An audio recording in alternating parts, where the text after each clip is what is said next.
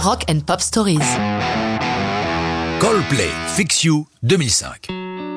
Comme souvent avec Coldplay, et surtout avec son leader Chris Martin, pour parler d'une chanson, il va falloir passer par la case People. Lorsqu'il rencontre l'actrice Gwyneth Paltrow en 2002, sa future épouse, elle vient de perdre son père, le comédien Bruce Paltrow. Cette chanson, c'est pour elle que Chris l'écrit, chanson d'amour intense pour la soutenir dans son deuil. Elle l'a dit elle-même dans le show d'Howard Stern en 2015. Fix You, c'était lui essayant de me remettre sur pied à la mort de mon père. C'était très touchant. Plus troublant encore, Chris Martin a expliqué au quotidien américain USA Today comment est née la chanson. Mon beau-père avait acheté un clavier peu de temps avant de mourir. Personne ne l'avait branché. Je l'ai fait et il a donné un son incroyable que je n'avais jamais entendu auparavant. Cette chanson et toutes les autres de l'album découlent de ce son. Quelque chose doit vous inspirer et vous emmène ailleurs, vous surprend. L'écriture de Fix You est aussi influencée par le son d'orgue d'église de Muse dans leur titre Megalomania qui conclut leur deuxième album Origin of Symmetry. Fix You est la chanson dont Chris Martin se déclare le plus fier.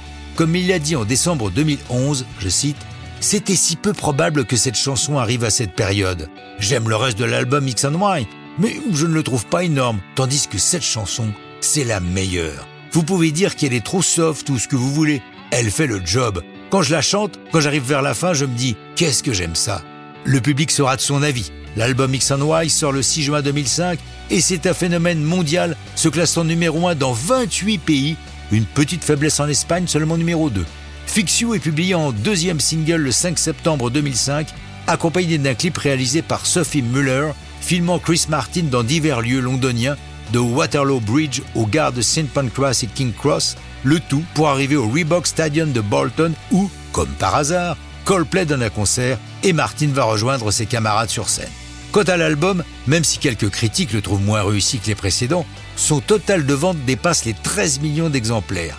Inévitablement, ce triomphe est suivi d'une tournée mondiale de plus d'un an, le Twisted Logic Tour, au succès non moins triomphal. Début janvier 2006, un dérapage verbal de Chris Martin laisse à penser que le groupe se sépare. Mais non, Coldplay en a encore sous le pied.